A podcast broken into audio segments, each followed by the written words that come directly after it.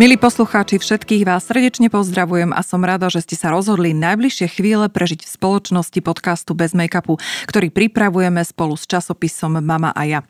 Volám sa Mária Bernátová a mojou dnešnou hostkou je absolútna víťazka ankety Mama Roka 2020 pani Mária Šárošiová. Pred 19 rokmi prišlo do rodiny Šarošiovcov vytúžené prvorodené dieťa. Branislav sa narodil s ťažkými diagnózami s potrebou 24-hodinovej starostlivosti. Druhé tehotenstvo lekári neodporúčali, ale napriek silnému presvedčeniu a viere sa im narodila zdravá cerka Stanka, ktorá má dnes 16 rokov. V domnienke, že všetku smolu majú už vyčerpanú, sa v roku 2006 tešili na tretie dieťa. Zorka sa narodila s obojstranným šedým zákalom a pridružili sa aj ďalšie diagnózy. I napriek všetkým ťažkým chvíľam, ktoré počas tých rokov prežili, boli odhodlaní, že pre svoje deti urobia všetko, čo bude v ich silách. Zistenie, že takýchto rodín je na Slovensku veľmi veľa, ich viedlo k tomu, aby založili Centrum Svetielko, ktoré pod jednou strechou ponúka komplexnosť služieb pre rodiny s deťmi s viacnásobným postihnutím. Mnohým z nás sa pri Márinom príbehu vynoria otázky súvisiace s osudom, vierou, silou, hnevom či pocitom nespravodlivosti. Koľko je človek schopný uniesť a vydržať, aby sa vládal každé ráno postaviť a začať úplne oznova? Pozývam vás vypočuť si príbeh ženy matky, ktorá sa rozhodla zobrať osud do vlastných rúk a okrem svojich dvoch postihnutých detí pomáha prostredníctvom Centra Svetielko stovkám ďalších rodín na celom Slovensku.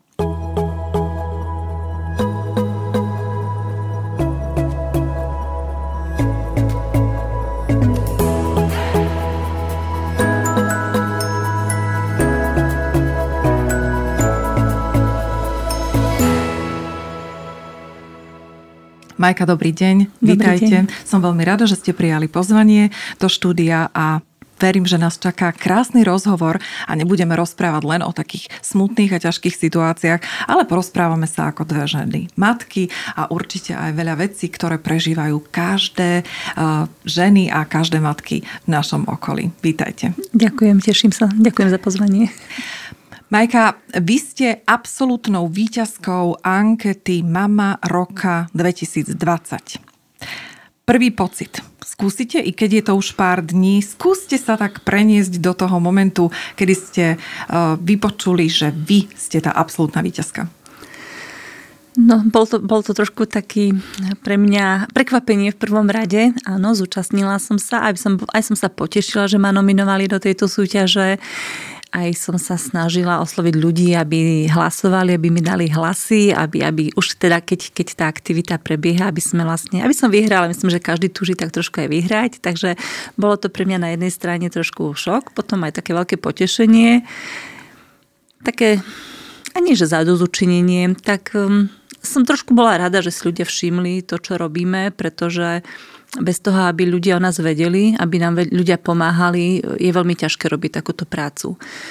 Nemyslím teraz len sponzorov a nejakých priaznícov, ale aby o nás vedeli mnohí rodičia, ktorí majú taký problém, aby vedeli, že nie sú sami. Uh-huh. Že existujú takéto centra, vieme pomôcť dieťatku, aj menšiemu, aj väčšiemu. Jednoducho, aby o nás ľudia vedeli, že fungujeme a Áno, k tomu tu. sa dostaneme neskôr, k tej konkrétnej pomoci, ale poďme ešte tie pocity rozobrať. Vy ste povedali, že ste ostali v šoku. Po toľkých e, situáciách životných, e, kedy vás naozaj ten osud vykrútil e, z každej strany, tak naozaj to bol šok, alebo to bola taká viera. Mm, ako to prebieha u takejto ženy, Majka, u vás, ktorá si naozaj prešla takými ťažkými situáciami? Taký asi mediálny priestor, lebo také tie médiá nie sú asi moja veľmi parketa, nejak nepotrebujem, alebo nemala som potrebu nejak to zviditeľňovať, aj keď na druhej strane viem, že je to veľmi potrebné hovoriť. Ľudia iba cez médiá, cez sociálne siete sa dozvedia, čo robíme, ale mne tak osobne ako ženu to potešilo samozrejme. Trošku ma zaskočilo to vyhlasovanie, trošku som bola z toho taká nešťastná, lebo ja som dostala len informáciu, že ideme skúšať skúška spojenia. Uh-huh. A ono to bolo vyhlasovanie. To znamená, že mm, tak doslova do písmena ma načapali v práci medzi šanonami, nenalíčenú, bežne ako človek ide ráno, vybehne do práce. A teda normálne u mňa, tak to do práce. A o, ma to trošku prekvapilo, ale potom som sa aj tešila, že OK, mám to už za sebou, super, tešili sme sa, doma sme si otvorili šampanské, takže mm-hmm. také v kruhu v najbližších sme to oslavili.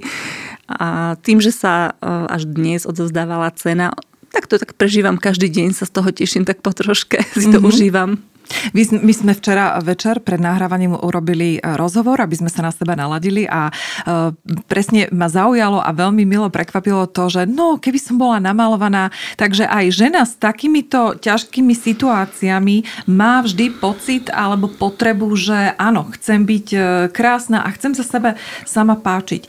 Majka, ostáva vám čas alebo koľko času vám ostáva na to, aby ste sa venovali sama sebe? Určite čas by si mala nájsť každá žena. Určite aj sebe vyčítam občas, že to zanedbám. Mm, podľa mňa tých e, pár minút e, ráno, denne by som si mala nájsť čas.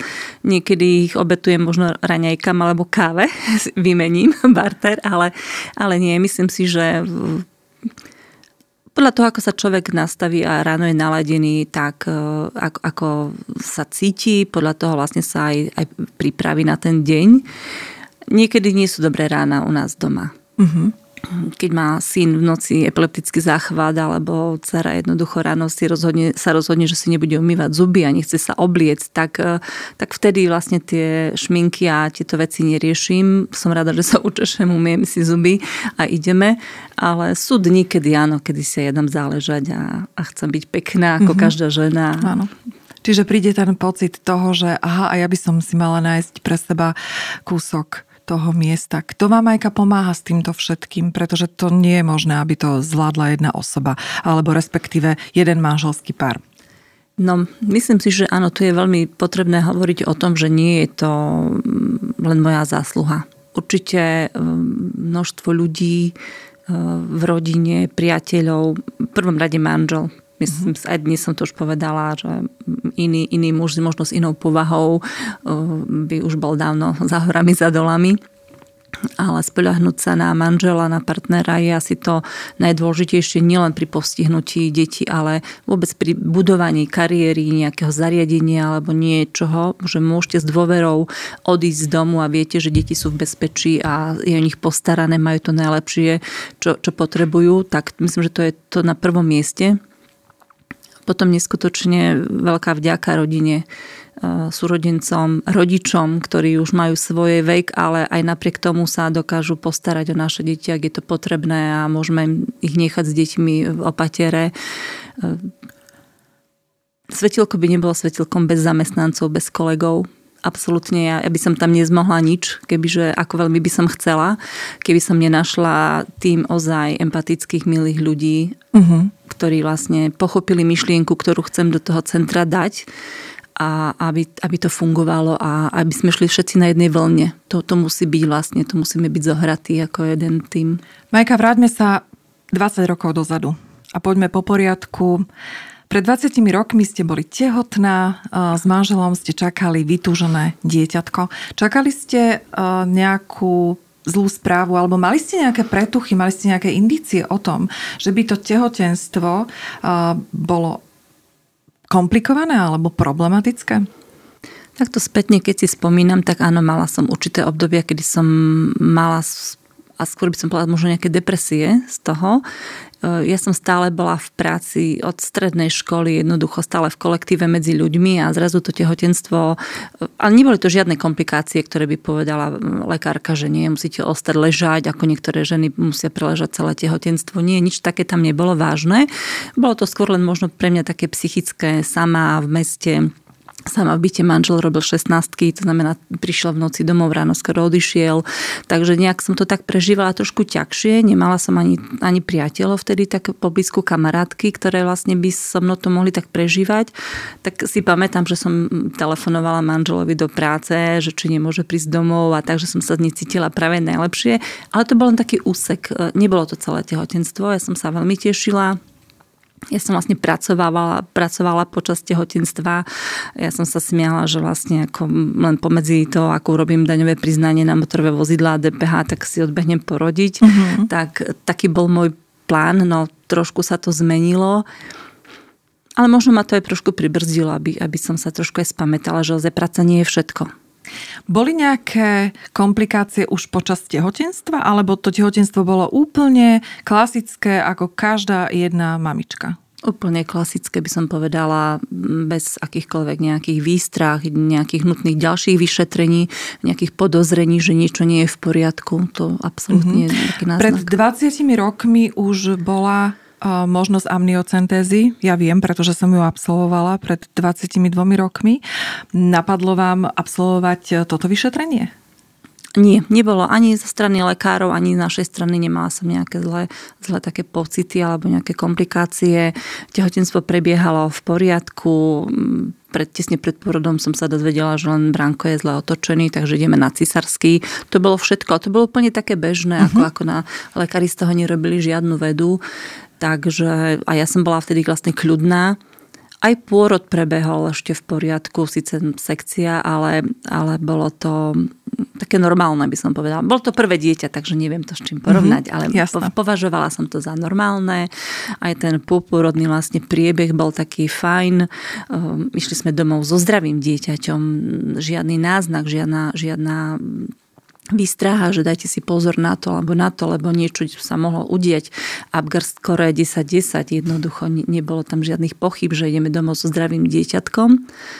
Len časom mm, sa nám zdalo, že prudko reaguje Branko na svetlo, fotili sme si, už boli prvé mobily s fotoaparátmi mm-hmm. a a že, že prudšie reaguje, keď zasvietíme v izbe svetlo napríklad, alebo ideme na prechádzku v januári a tých prvých jarných mesiacoch prudšie reagoval na slniečko, ne také ostrejšie v jari a, a veľmi prudko na to reagoval, zatváral očka, vadilo mu to, vytáčal hlavku a tam už vlastne u nás bolo také to prvé podzrnie, že niečo nie je v poriadku začal mať väčšie um, uľakové reflexy. Tie sa, tie sa vlastne ako majú potláčať v určitých mesiacoch uh, dieťaťa a u neho sa by som povedala, že ešte viac zvýrazňovali. Mm-hmm.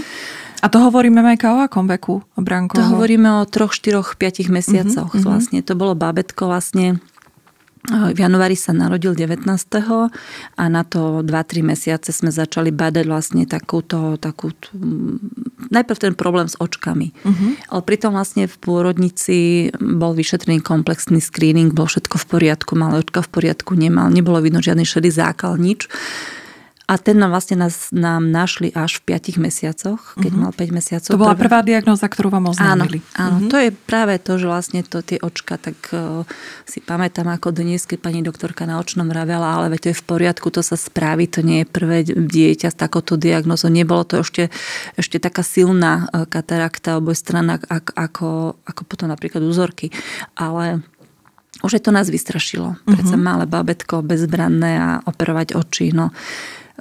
Samozrejme, že sme hľadali najlepších špecialistov na Slovensku, pretože ide o malé bábo 5-mesačné, takže mm, boli sme v Banskej Bystrici na vyšetrení u profesora Izáka, vyšetril ho, ozaj prijal nás do nemocnice, veľmi ústretový, všetko nám vysvetlil, ako sa to odstraňuje, všetko podstúpili sme predoperačné vyšetrenie, a v deň, keď ho operovali, tak Branko nezvládal narkozu Uh-huh.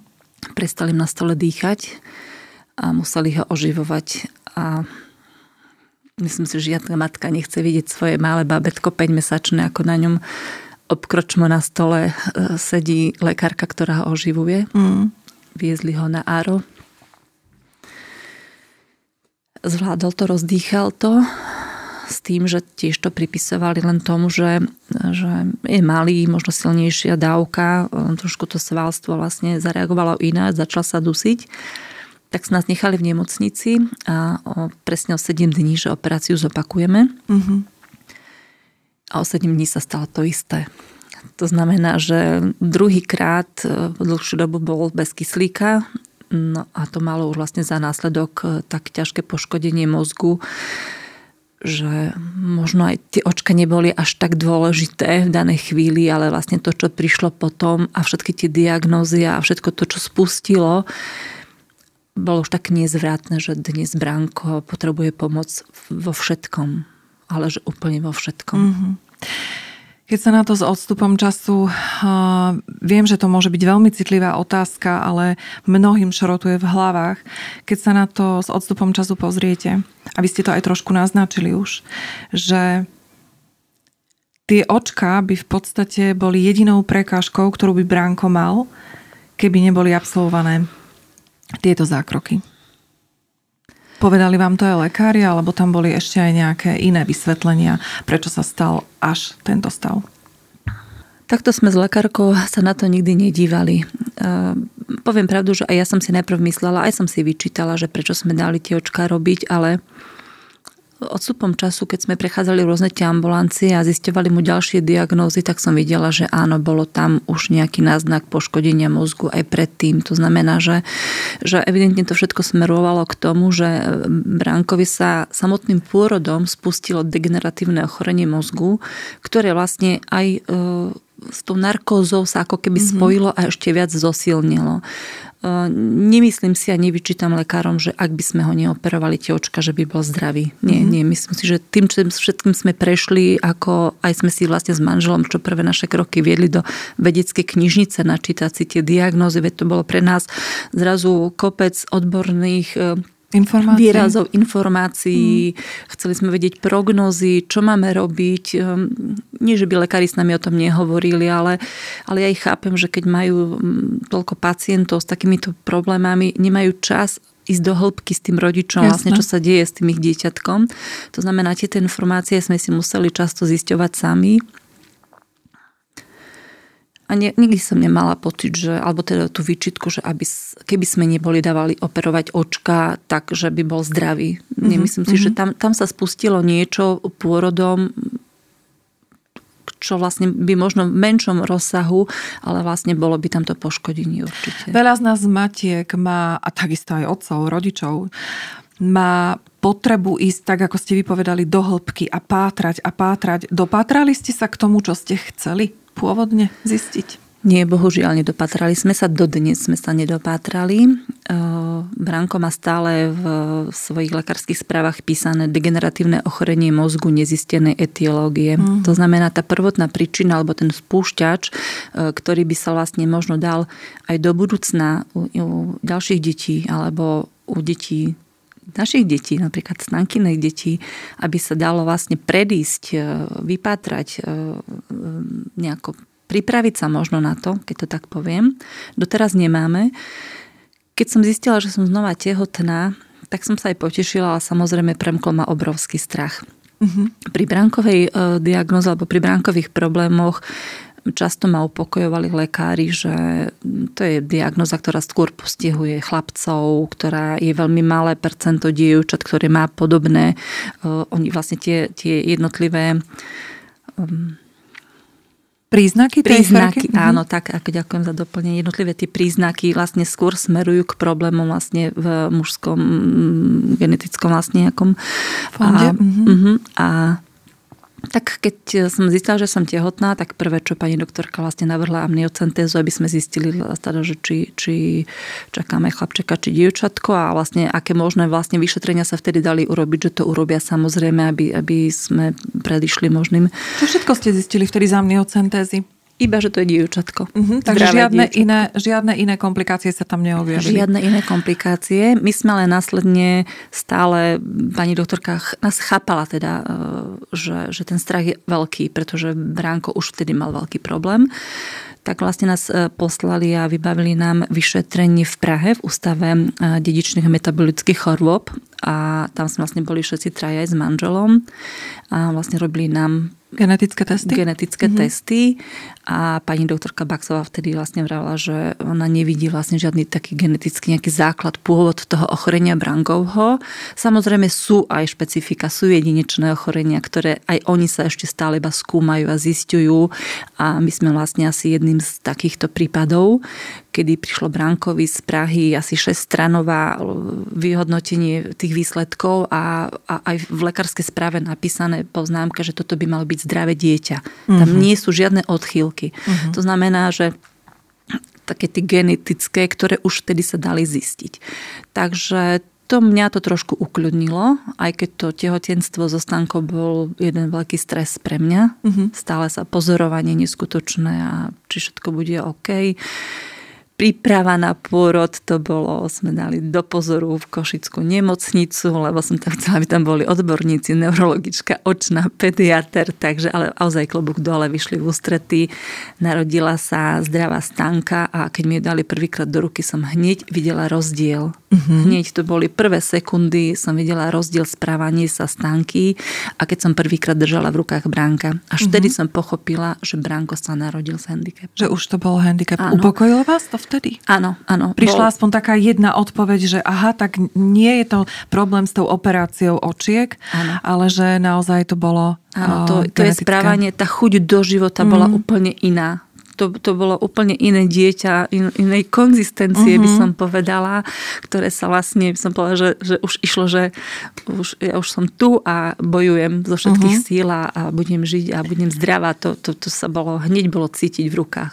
Ja som hneď v úvode povedala, že mnohým naskakujú z, v súvislosti s vašim príbehom mnohé otázky. Či už je to o tej sile, či už je to o odhodlaní, či je to aj o tej nespokojnosti a potrebe tej spravodlivosti vnútornej. Vy už ste mali teda uh, syna, i napriek tomu, že bol postihnutý, prišla cerka, zdravé dieťa. Prečo to tretie tehotenstvo? My sme s manželom chceli viac detí. Aspoň teda sme sa tak rozprávali. Ja som zo štyroch súrodencov, manžel z dvoch a mi to prišlo tak prirodzené, že viac detí je taká, tak, tak správnejšia rodina, by som mm-hmm. povedala. Nech to, že lepšie alebo nie, ale ako, tak určite, že som tu žila Podľa tých vašich detí. hodnot to bolo Áno. také, že viacej detí. Mne mm-hmm. sa to mhm. páčilo vlastne mm-hmm. také viac. A dokonca poznám rodiny 5, 6, 8 detné. Jednoducho, mne sa to páči, taká, taká rodina súdržnosť a, a vôbec e, takýto život. Keby Bránko nebol chorý, určite by sme možno teda, že už mali aspoň 5. Mm-hmm. ale, ale už potom človek prehodnotí to. Bolo to tretie dieťa plánované, alebo to prišlo spontánne? Bolo to spontánne. Bolo to spontánne a keď som zistila, že som znova tehotná, tak e, samozrejme som sa hneď tak v duchu modlila, že aby to bolo dievčatko, aby mala stanka parťačku, aby, aby sa tak spolu doplňali, predsa len Ránko mali iné potreby a stanka iné. A ste verili teda, že u dievčat sa to nevyskytuje, alebo teda ano. minimálne? Tak. Predpokladám, že aj z toho bola tá túžba dievčatia? Tak, áno. E, amniocenteza nám to potvrdila takže to bolo tehotenstvo úplne že na paradu. Mm-hmm. Som si ho užívala a myslím si, že už aj tým, že sme prešli diagnozami, lekármi, ambulanciami u syna, takým tým zdravým vývojom u stanky, takže vlastne už, už má to tak ako... Tak som to brala, že automaticky, že to bude zdravé dieťa. Mm-hmm. Tak mm-hmm. už som bola na to nastavená. Mm-hmm. No a teraz nám uh, opíšte ten moment toho tretieho, keď ste prvé sekundy zbadali uh, Zorku. Zrka sa narodila po poludní.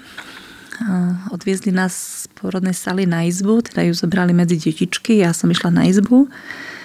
A keď mi ju donesli podvečer na prvé krmenie, tak ako prvé, samozrejme chcela som ju celú skontrolovať, som si ju rozbalila v perinke a stále mala zavreté očka, tak som myslela, že len chce spinkať, ale tak som predsa len tá zvedavosť mi nedala a otvorila som viečka a vtedy, vtedy nastal ten šok, keď som na miesto, ako sa hovorí, majú krásne modré očka, babetka alebo sivé, uvidela na miesto zreničky biele, biele, biele, biele baterky som to vtedy tak asi prirovnala kedy vlastne bola tá katarakta rodina tak silná, že bola viditeľná vlastne u dieťatka zvonku.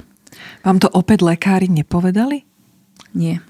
Ako je toto možné, Majka? Skúmali ste to?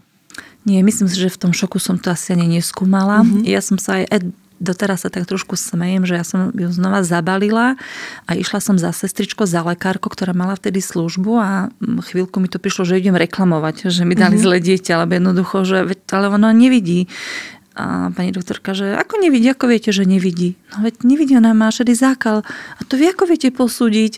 A tak už máme syna, ktorý má šedý zákal. Videla som to a to, to je to, tak otvorila očka, že aha, hm, a jednoducho neviem, kde sa stala chyba. Či ju nevyšetrili, alebo či za tú krátku dobu, keď sa narodila, či sa to takto mohlo vyvinúť. už aj pri Brankovi som bola zvyknutá nejak do hĺbky nepátrať. Jednoducho, určite nikto neublížil v nemocnici, aby sa niečo také stalo. Viem, že to bolo vrodené. Ja som v danej chvíli strašne potrebovala mať pri sebe manžela, ale to bolo večer, noci nemohol už prísť, takže som aspoň volala. Ráno hneď prišiel, hneď sme vlastne sa stretli s lekármi, hneď nás poslali na očné, kde vlastne sme dostávali ozaj tie také strašné informácie, teda, že obe očka má veľmi zasiahnuté, musí to byť okamžite operované. A ešte z pôrodnice sa vybavovala operácia v Bratislave na očnej klinike ale potom pán profesor Gerinec rozhodol, že necháme Zorku trošičku posilniť sa, zosilniť po pôrode, nemohli hneď operovať, že ju z pôrodnice prevezieme na očné, tak mala jeden mesiac, keď, keď mi ju brali z rúk na operačnú uh-huh. sálu, musela ísť nahučka, holúčka, nezabudnem na to. Zase prišiel ten moment, kedy ste už takúto situáciu zažili a zažili ste aj ten nepríjemný pocit, ktorý ste nám opisovali v súvislosti s bránkom. Aké boli tie pocity pred tým, že aha, tak znova sa opakuje ten istý scenár a zase nasleduje tá operácia? Áno. Tým, že Branko, pri Brankovi sme až ozaj po tom druhom nešťastnom eh, probléme s narkozou eh, apelovali na lekárov a všade sa nosila Brankové lekárske správy. Stále sa mi každému tlačila pred oči, že pozor, Branko je alergický na túto zložku narkózy, nech sa to nestane u cery. Lekári boli úžasní v tomto. Ozaj ju vyšetrili, e, prispôsobovali tú narkózu. Ono aj tým, e, tými rokmi vlastne už sa to trošku aj ináč pristupovalo. Uh-huh. To znamená, Zorka to zvládla veľmi dobre s tým, že bola tam snaha vlastne hneď aj dať e, kontaktné šošovky. My sme vlastne išli z nemocnice domov s kontaktnými šošovkami ale Zorka ich neprijímala. My sme mm-hmm. išli na prechádzku so šošovkami za vtedy 900 korún a my sme sa vrátili bez nich. Jednoducho mm-hmm. nás ich vedela vylúpnuť, vyšuchnúť z očka a, a my sme ich strácali. A vyrábali nám ich špeciálne v Prahe na, na objednávku, to znamená jeden pár, tedy 1800 korún a my sme ich na prechádzke stratili. My sme o nich prišli a potom sme prišli na to, že Zorka nezniesie nič, čo sa týka očiek. Ona ani doteraz um, problém učesať, dať sponku, ostrihať. Veľmi citlivá je tým, že uh, má poškodený zrak, tak pre ňu sú uši, sluch náhradným uh, zdrojom a preto je veľmi, citlivá, čo sa deje okolo jej hlavy. Uh-huh. Preto vlastne neznáša ani okuliarky si zasadiť, to znamená dodnes, ona má 14 rokov, my sme jej nevedeli nahradiť tú nutročnú šošovku nejakým uh-huh. iným, ani implantátom napríklad, pretože aj o to sme sa snažili.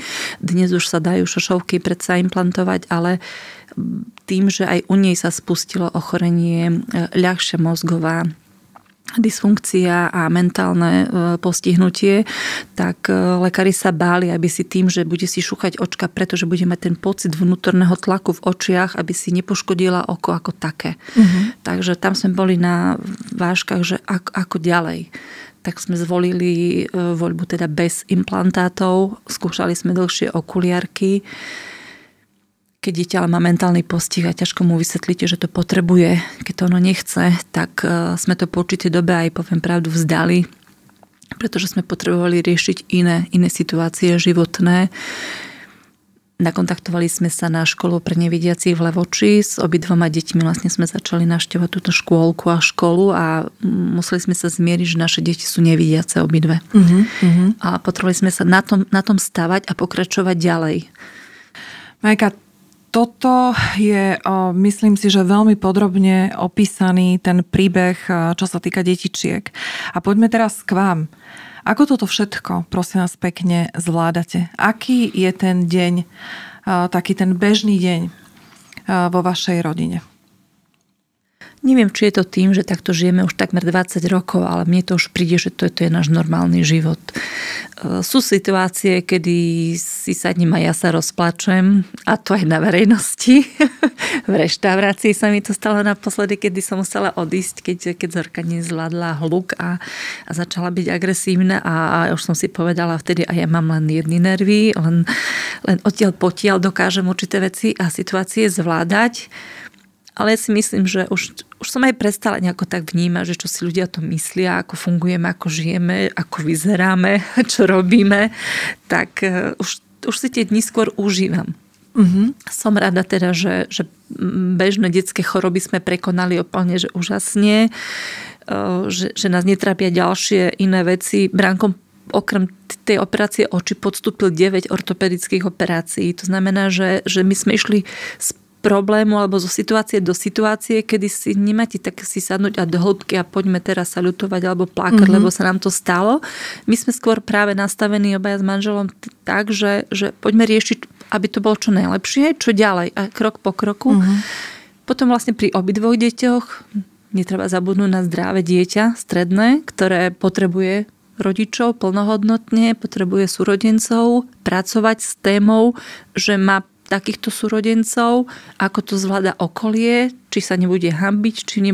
Sú tam veci, ktoré vám, vám nedajú možnosť alebo veľa priestoru na to sadnúť a ľutovať sa uh-huh. a mhm. nejako riešiť to do hĺbky, ale práve skôr uh, aby sme čo najmenej tou situáciou všetci trpeli, tak pozerať dopredu a ísť krok po kroku jednoducho. Kde sa komu dá pomôcť, kde komu vieme ako urobiť e, ten deň krajší jednoducho, aby sme uh-huh. to mhm. všetci zvládli. Kde hľadáte vy pomoc? Navštevujete nejakého psychoterapeuta alebo kouča? Pretože tá psychohygiena je pre vás dôležitá o, veľmi. Áno, priznám sa, že navštevujem psychoterapeuta. Je to dôležité. V určitých krizových situáciách e, to bolo, by som bola, že nevyhnutné. E, určité, určité životné situácie a rozhodnutia. A som rada, že vždy nájdem ľudí okolo, a ktorí ma povzbudia. Neľutujú, nelamentujú, ale povzbudia, vidia to svetlo na konci tunela uh-huh. aj, aj za mňa niekedy a veľká podpora je manžel, ktorý fakt klobúk dole, lebo stále vravím, že je to mm, sa to lepšie znáša jednoducho, keď viete, že to nie je na vašich pleciach, ale mm-hmm. vlastne môžete, môžete zabuchnúť na pol hodinku za sebou dvere a odísť a, a proste nadýchať sa vzduchu a riešiť len seba napríklad, mm-hmm. hej, porozmýšľať a alebo len sa pošaliť, alebo sa otvorene porozprávať, čo budeme robiť, otvorene, mm-hmm. ako to bude fungovať, že nie je to, tie rozhodnutia nie sú len na mne napríklad. Takže toto je podľa mňa taká veľká pomoc. Keď sa zamyslím nad takou veľmi častou vetou, ktorá sa používa v spoločnosti, niečo nám vzali, ale niečo nám dali. Niečo nám bolo odobraté, niečo sme dostali. Čo ste dostali, Majkavi? No to si človek uvedomí a všimne, až ozaj sa mu takáto nejaká situácia stane. Až príde nejaký taký krutejší moment, zlom, moment áno, v živote a, a vtedy sa aj pozastaví a povie si, že čo som, po čom som ja niekedy túžila, ako som mala predstavu, ako budem žiť a čo všetko, poviem úprimne, materiálne, po čom som všetkom túžila. A potom príde ten moment, prvý, druhý, tretí, lebo tých momentov je v živote veľa a meníte svoje hodnoty, tešíte sa z každého dňa, tešíte sa, keď vám dieťa povie mamka, ľubím ťa, úplne úžasné dieťa, ktoré nemalo nikdy rozprávať Teraz som sa v sobotu dozvedela, že to rozpráva v čínštine, pretože kamarátka, ktorá s ňou bola, jej vôbec nerozumela. A ako to ty, ty nerozumieš? tak sme sa smiali, že áno, že ľudia, ktorí sú v okolí nás a ktorí sú s nami častejšie, rozumejú napríklad Zorke, mm-hmm. ale cudzí ľudia nie. Takže mm-hmm. sme sa smiali, že, že máme dieťa, ktoré dokáže hovoriť čínsky. A, a áno, také veselé momenty vlastne nás aj posúvajú a tak, takže Takže čo je to, čo ste dostali od toho života? Čo, no pohľad na, na to, že ten život je o niečom inom ako materiálnom. Mm-hmm. Že, že je tá láska, ktorá, ktorá nás spája, ktorá nám pomáha, ktorá nás preniesie cez to všetko, lebo len v tej láske vieme fungovať a pokračovať ďalej. Mm. Vy ste vyhrali kategóriu mama podnikateľka. Takže k tomuto všetkému, aby vám nebolo málo, tak ste si na seba ušili takú krásnu, ušili taký krásny projekt a tým je Centrum Svetielko. A myslím si, že to je hlavne tá činnosť, za ktorú ste boli aj nominovaná do tejto kategórie a ktorú ste nakoniec, ako som spomínala, vyhrali. Ako toto viete všetko sklbiť, Majka? Je to prostriedok, ktorým ste si povedali, že aha, tak pomôžem svojim deťom a ten sekundárny efekt bude, že pomôžem ďalším rodinám. V súčasnosti je to už 500 rodín, ktorým takto pomáhate. Rodinám s deťmi, ktoré majú viacnásobné postihnutie. Ako toto sklbíte všetko? Tú úlohu matky, manželky, ale na druhej strane podnikateľky. Priznám sa, že keď vznikla tá myšlienka otvoriť Centrum Svetielko, tak v mojich predstavách to bol malý domček s peknou záhradou, kde bude 10-12 detí s opatrovateľkami a viem, že sú také, také väčšnej škôlke, by som povedala, vlastne, kde majú všetko, čo potrebujú a ja môžem ísť do práce a venovať sa iným veciam. Ale ono vlastne tým, že pribudali tie deti, pribudali aj požiadavky rodičov, každý niekde niečo videl, bol, zažil nejakú terapiu a, a teraz sme sa učili nové veci, zároveň um, aj tie ostatné mamičky, vlastne sme si predávali tie skúsenosti.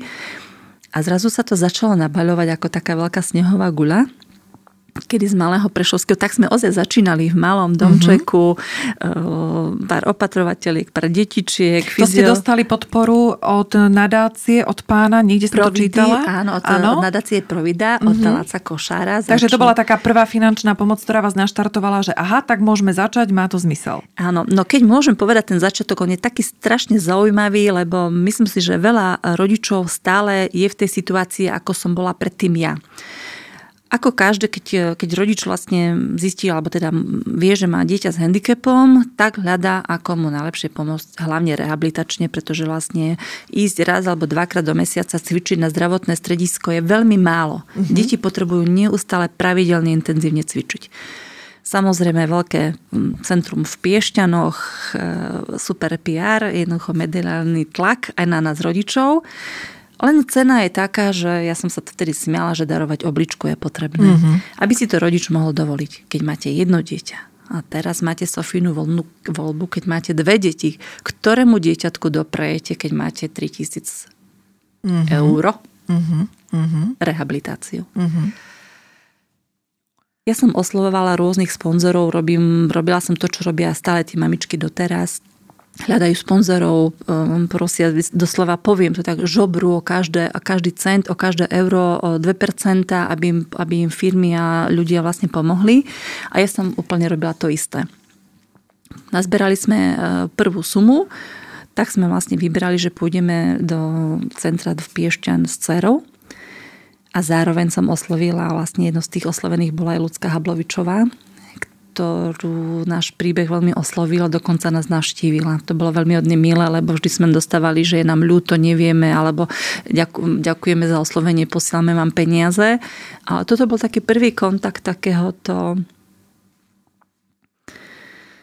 kontaktu celebrity, poviem, s nami, s obyčajnou rodinou, z dediny, ktorá vlastne, e, že, že o nás má niekto taký vážny záujem, že dá si tú namahu a príde k nám domov, vypí si u nás doma čaj, zoznámi sa s deťmi a vypočuje si ten príbeh. Bol to úplne iný kontakt, ako, mm-hmm. ako sme vtedy zažívali. A vlastne aj vďaka ľudské, ktorá nám predstavila Laca Košara z nadácie Provida, tak e, sa to celé spustilo ako si. Mm-hmm. Pretože Láco sa ma spýtal vtedy v Piešťanoch, že Maria, keď uh, potrebujete 3000 eur na 2 týždne cvičenia v Piešťanoch, čo robíte zvyšných 50 týždňov v roku? A musela som to priznať, bolo to trápne, ale 50 týždňov zháňate peniaze, aby ste mohli ísť na 2 týždne na liečenie. Mm-hmm. A takto žilo a žije ešte stále no, mnoho rodín. Mm-hmm. Jednoducho je to, je to stále ešte pre mnohé rodiny nedosiahnutelné, aby mohli kvalitne a intenzívne cvičiť, rehabilitovať alebo podstupovať aj iné rôzne terapie s deťmi, keď máte handicap v rodine. A to možno aj u ňoho, ale u mňa vtedy vlastne dal takú myšlienku, že, že a prečo nemáme niečo podobné na východe, prečo musím cestovať preš od rodiny, mhm. od rodiny na dva týždne, platiť si niekde ubytovanie. A tam myslím, že tam bolo taký ten prvotný, taký možno aj impuls, základ toho, že, že porozmýšľajme v menšom jednoducho, ale, ale robme niečo mm-hmm. intenzívne aj doma, nech stále nemusíme cestovať. Hej. Mm-hmm. A to bolo práve aj, aj Lácová myšlienka. Dajte na papier nejaký projekt svojej myšlienky, prečítame to spolu s našimi ľuďmi v nadácii a uvidíme, ako vám vieme pomôcť. Odišla som z rehabilitácie domov a týždeň na to volal Laco. Nezabudol, mm-hmm. tak ako slúbil, volal, a dodržal svoj sľub. Prišiel, pomohol, prvé peniaze sme dostali práve z ich nadácie a, a to nám pomohlo vlastne ozaj v tom malom domčeku, takmer pred 10 mm-hmm. rokmi otvoriť také môj malý sen, teda mať niečo doma takéto a vyskladať tie terapie a, a postupne sa to začalo nabaľovať, mm-hmm. ale vďaka Lácovi, vďaka nadácii Provida, ozaj myslím, že žijeme svoj sen mať to centrum. Áno, to je krásne, ako sa hovorí, cieľom je cesta, takže bolo potrebné začať ano. a potom sa už tie možnosti pridružia jedna k druhej a vznikne tá snehová gula, ktorú ste spomínali. Majka, čo by ste v týchto situáciách, ktoré máte za sebou, odkázali rodičom, ktorí stále váhajú, či si tie peniaze pýtať a, a čo robiť a ako to celé zvládnuť. Čo je taký váš odkaz rodičom. A teraz nie len postihnutých detí, ale ja si myslím, že deti všeobecne, pretože sú medzi nami mnohé mamičky, ktoré majú jedno dieťa a nevedia uh, si so sebou rady. Čo treba robiť? Máte nejakú, ja viem, že nie univerzálnu, ale niečo, čo povedzte vy tak od srdca z tých vlastných skúseností. Čo je ten odkaz pre nich? Ja by som ešte aj trošku, keď mám tú príležitosť dnes uh, odkázala rodičom, a myslím, že to všetci, ktorí, ktorí počúvajú, um, mať takéto dieťa nebola naša voľba. My sme tie deti prijali. Urobíme všetci všetko pre ne, aby, aby ten ich život pre, prežili plnohodnotne, čo najlepšie, najkvalitnejšie. Na druhej strane, toto by mala byť úloha štátu. Zdravotných poisťovní, sociálnych zariadení, škôl. Bohužiaľ, nie je. Ešte to nie je tak. A už za tú dobu cítim veľký pokrok. Musím povedať, cítim veľký pokrok už, už sa tie, tie organizácie prepájajú, už, už sa rešpektujú, sa tolerujú, že na školách sa môže viac cvičiť, na sociálnych zariadeniach sa môže viac učiť a jednoducho ono to časom príde. Len, len a ozaj je to cesta, kedy dúfam teda, že, že aj náš vzor Centra Svetilko bude takým príkladom, že môže to fungovať a môže to zastrežiť a financovať štát k tomu, tomu ja by som veľmi teda chcem smerovať, aby to nebolo len súkromné centrum, na ktoré rodičia musia si zhaňať peniaze, ale ktoré by bude takým zlatým štandardom starostlivosti o takéto deti, aby sme my mohli niečo odovzdať vlastne ďalej do, do budúcnosti ďalším generáciám. A na druhej strane rodičom. Som jedna z vás. Takisto a ešte stále si píšem žiadosti, stále píšem ešte granty, stále ešte prosím aj ja pre svoje deti, pretože aj my platíme za svoje deti v našich zariadeniach. To je samozrejme pre nás prerodzené. Ľudia, ktorí majú a chcú dať, tak si to radi vypočujú a radi podporia. Netreba sa báť, netreba sa hambiť. Často rodičia, že ja sa hambím napísať, že ako žijeme. Myslím si, že nikto na druhej strane, ktorý si to prečíta a má srdce na správnom mieste, nebude odsudzovať, že si človek žiada peniaze. Ak má, pomôže. Ak nemá, nepomôže. Jedinej voľby, jednoducho. Uh-huh. Hej, kým sú tu medzi nami a je ich veľa, to vidíme pri všetkých tých zbierkach, ktoré sa teraz tiahnu Slovenskom od výbuchu bytovky cez miliónovú Líviu a, a ďalšie, ďalšie, kedy sú potrebné operácie v zahraničí a sú sú spôsoby liečby. To má trošku tak hnevá v tej situácii, že my sme u Bránka alebo u Zorky nemali nejakú možnosť, nejaký, nikto nám nepovedal, že a pôjdete do Ameriky a dajte 300-400 tisíc a vám to dieťa vieme vlastne tie očka opraviť. My sme tu možnosť nemali. Mm-hmm. Ale je, sú teraz liečby, sú metódy, sú techniky, kedy sa veľmi, veľmi dá pomôcť tomu dieťatku a ak máte veľmi krátky čas na pozhaňanie peňazí, ja pomôžem aj milé rada rodičom, ktorí to potrebujú, pretože viem, že akúkoľvek pomoc to dieťa dostane teraz v rámnom veku, tak mu to veľmi pomôže do budúcna rodičom, kolektívu, vôbec celkovo začlením sa do, do toho života. A to je to, čo my chceme. Aby tí naše deti sa začlenili do života.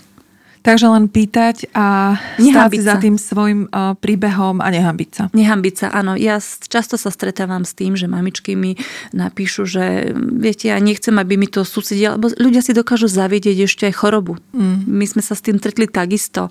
Uh, odsudzovanie, ale viete, robíte to s čistým svedomím, robíte to najlepšie, ako to viete a každý deň prežívate najlepšie, ako to viete. Nikto, kto nebol vo vašej situácii, vo vašej koži, neviete, ako to je otočiť uh, euro či či, potrebujete dieťaťu zaplatiť tábor, lebo myslím si, že zdravé dieťa má nárok na, na takéto aktivity, alebo či idete na rehabilitáciu s chorým dieťaťom. Nikto, kto nie je v tejto situácii, nevie pochopiť e, vašu, vaše rozhodnutia, vaše voľby a vašu situáciu. Takže... Uh-huh. A toto by malo byť e, asi takým mementom, že ako som e, spomínala aj včera v našom telefonáte, empatická môžem byť veľmi, ale pokiaľ sa nepopálim, tak nikdy nebudem vedieť, ako e, bolí tá popálená rana.